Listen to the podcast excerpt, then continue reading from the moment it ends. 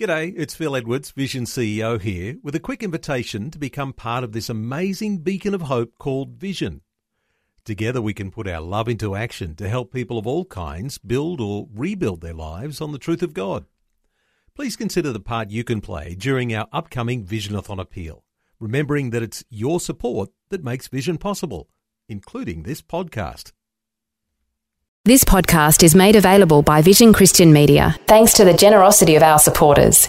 Your donation today means great podcasts like this remain available to help people look to God daily. Please make your donation today at vision.org.au. Coming up today, Pastor Greg Laurie reveals why sometimes people are reluctant to accept Jesus' free gift of salvation. I think sometimes people feel, oh, if I follow Jesus, I'm going to give up all of my dreams and just live this miserable life. That's the opposite of what is true. What did Jesus say? If you lose your life for my sake, you'll find it. God's plans for you are better than your plans for yourself, and you'll see how much He loves you as those plans unfold. This is the day when the lost are found.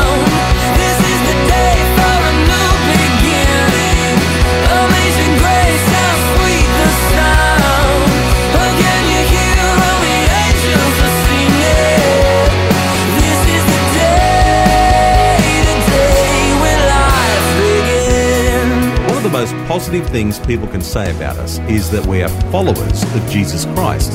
It means we're willing to follow his lead, we're active in our belief, and we put feet to our faith. And today, on A New Beginning, Pastor Greg Laurie takes us to Revelation 14, where we learn about a group of exactly 144,000 followers of Jesus. It's a group recorded for time and eternity in Scripture. We'll see what makes them unique and learn to follow in their footsteps.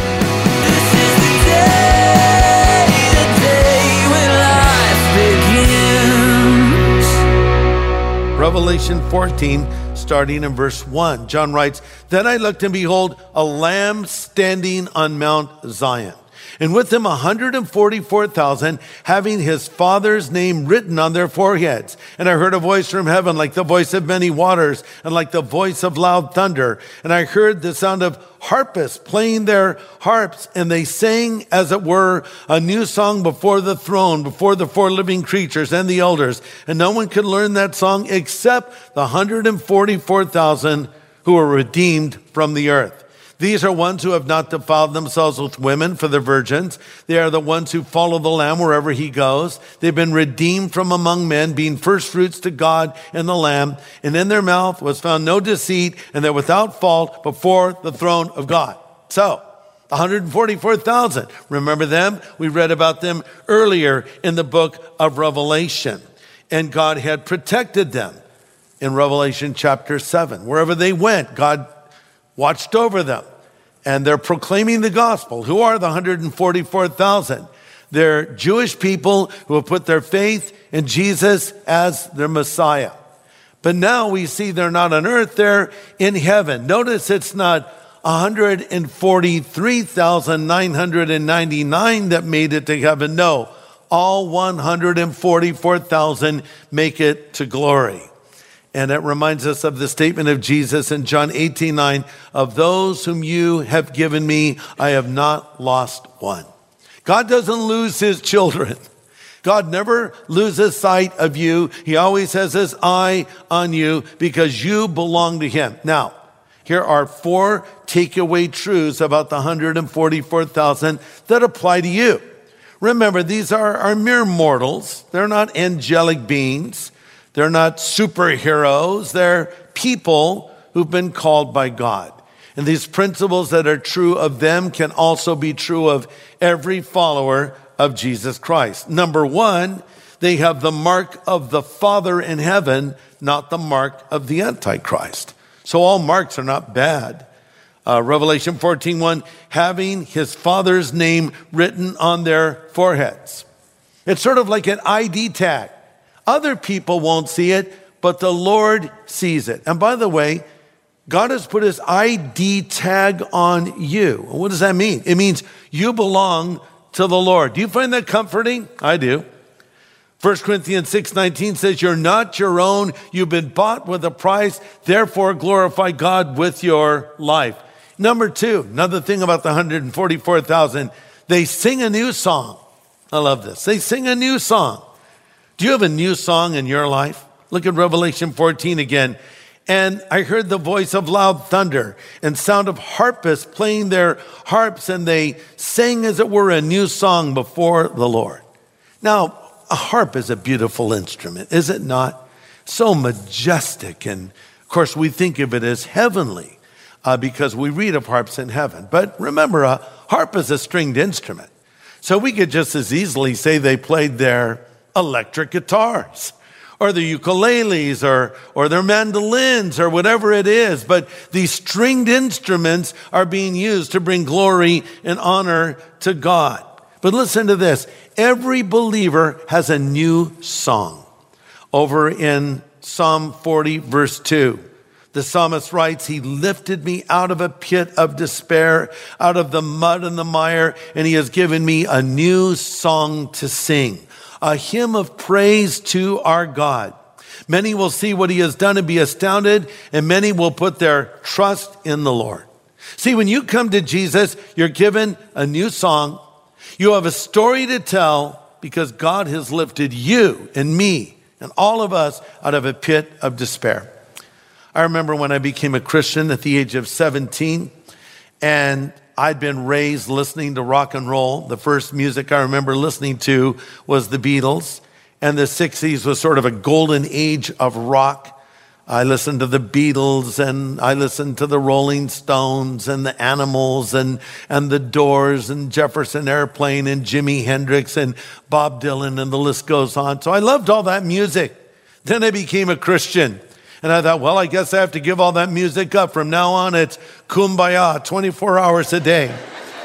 so I went to this church called Calvary Chapel where the Jesus movement was literally happening before my eyes. I walked right into the middle of a spiritual awakening, and these new bands were forming.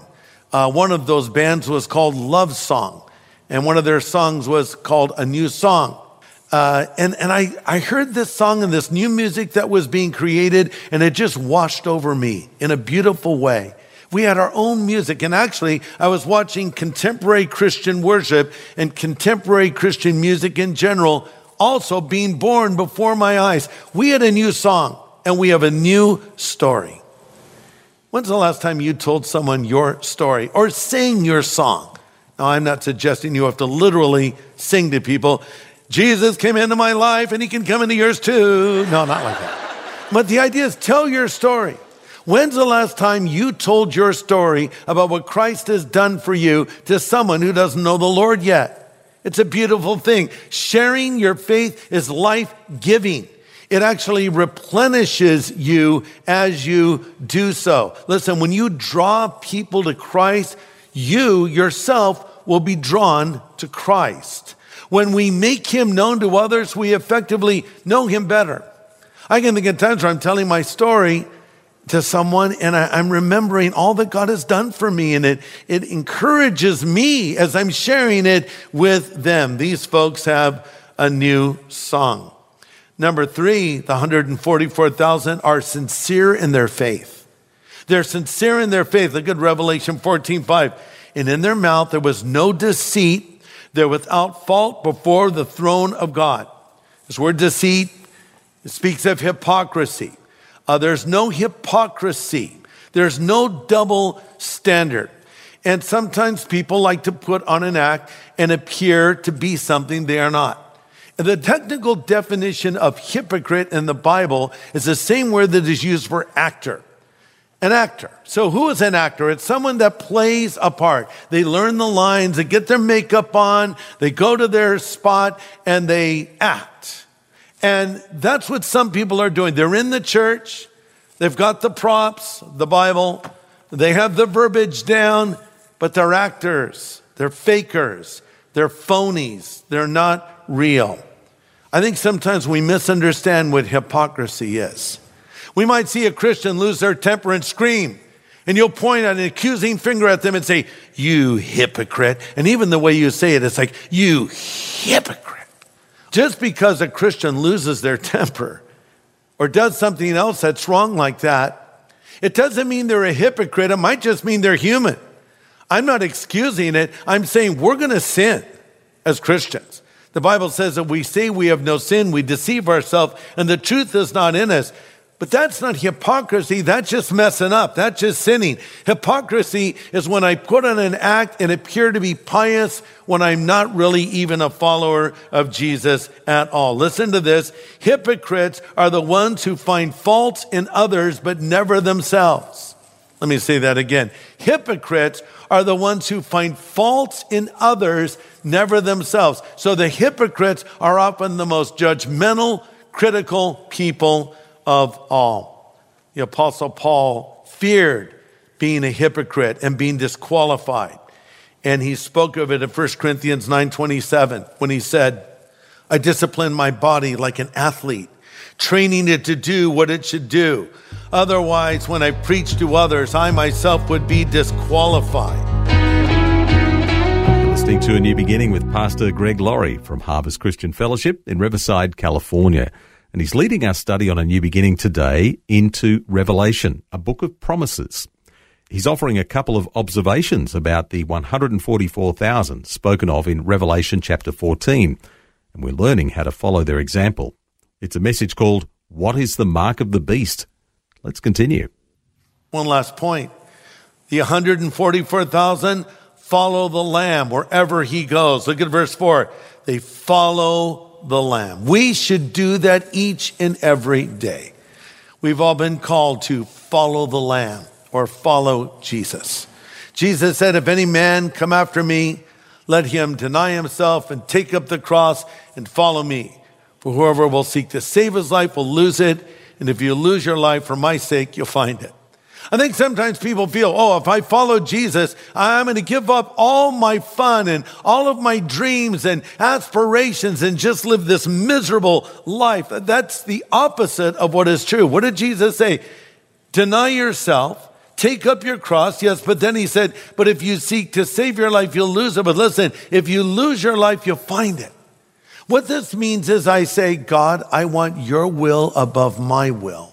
I want your plans over my plans, and you'll come to discover God's plans for you are better than your plans for yourself, and you'll see how much He loves you as those plans unfold. I think Jesus has a lot of followers that are like people that follow you on Twitter.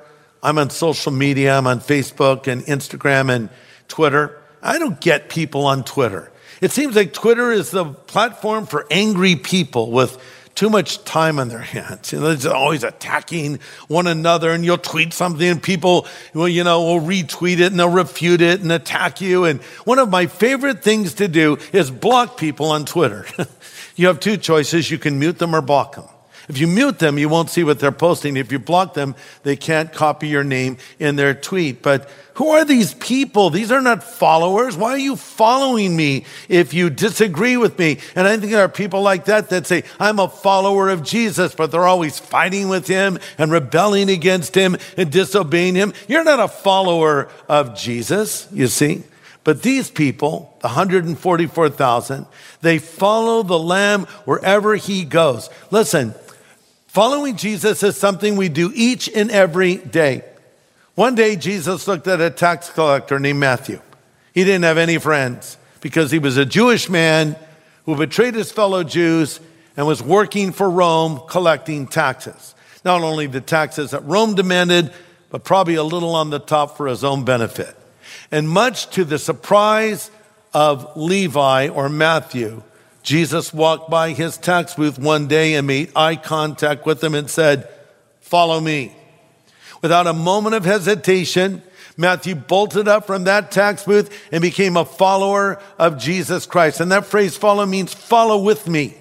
So the idea is following Jesus is not something I do just on Sundays.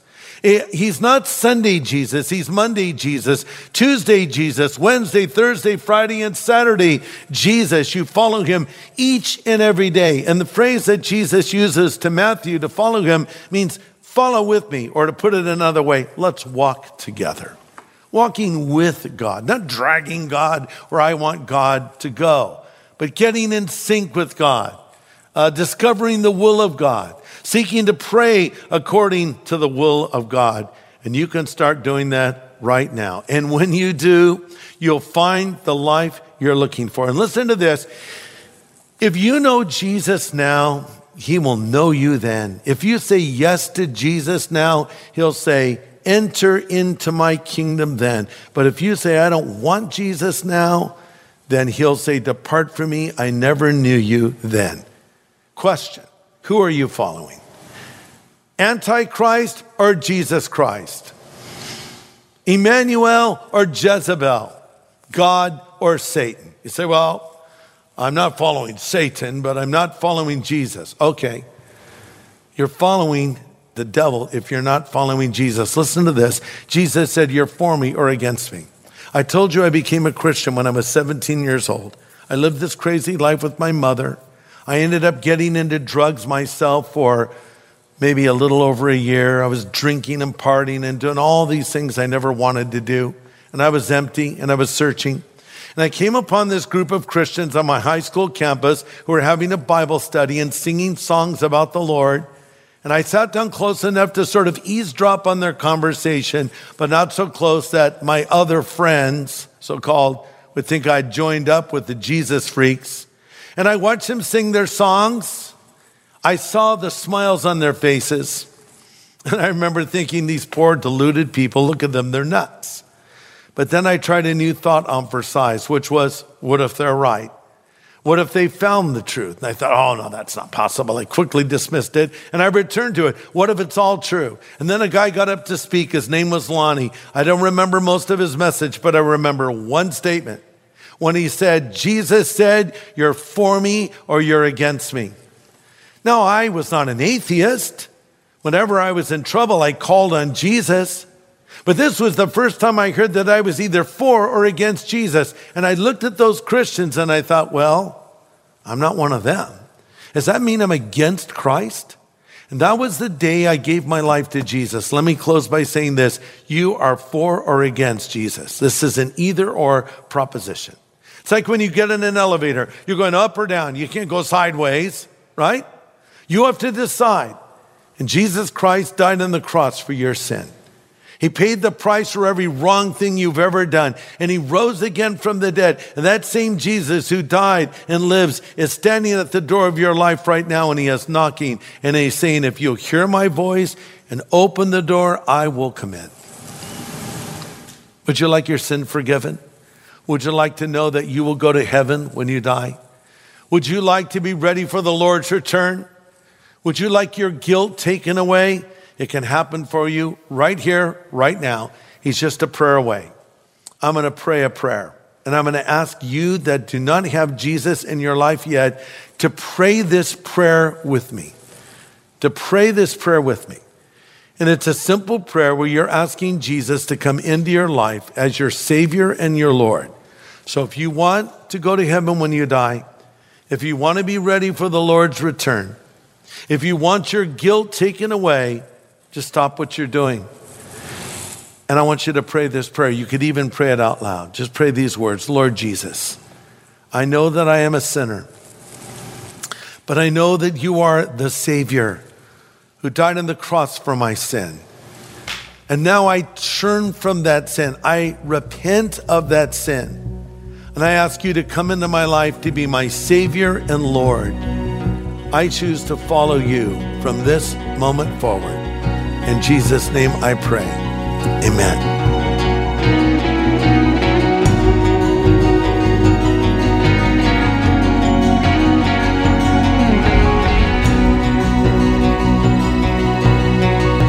Pastor Greg Laurie closing with an important prayer with those who are choosing to follow the Lord today. And if you're amongst them and have just prayed with Pastor Greg and you meant those words sincerely, know that your sins have been forgiven. Scripture tells us that Jesus is faithful and just to forgive us of our sin and cleanse us from all unrighteousness. And we'd love to send you some resource materials to help you in your new journey. Just ask for a New Believers Growth Packet when you call us on 1 800 Pray For Me. That's 1 800 772 936. And the team would also love to pray with you. That's 1 800 772 936. Well, next time, some more insights from the dramatic book of Revelation, a book of promises, right here on A New Beginning.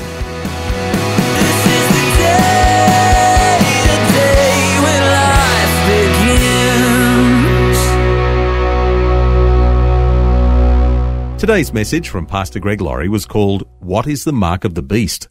If you'd like to listen again, just download the free Vision Christian Media app, where it's available as a podcast.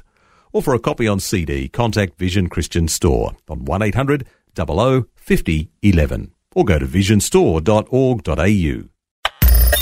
Thanks for taking time to listen to this audio on demand from Vision Christian Media.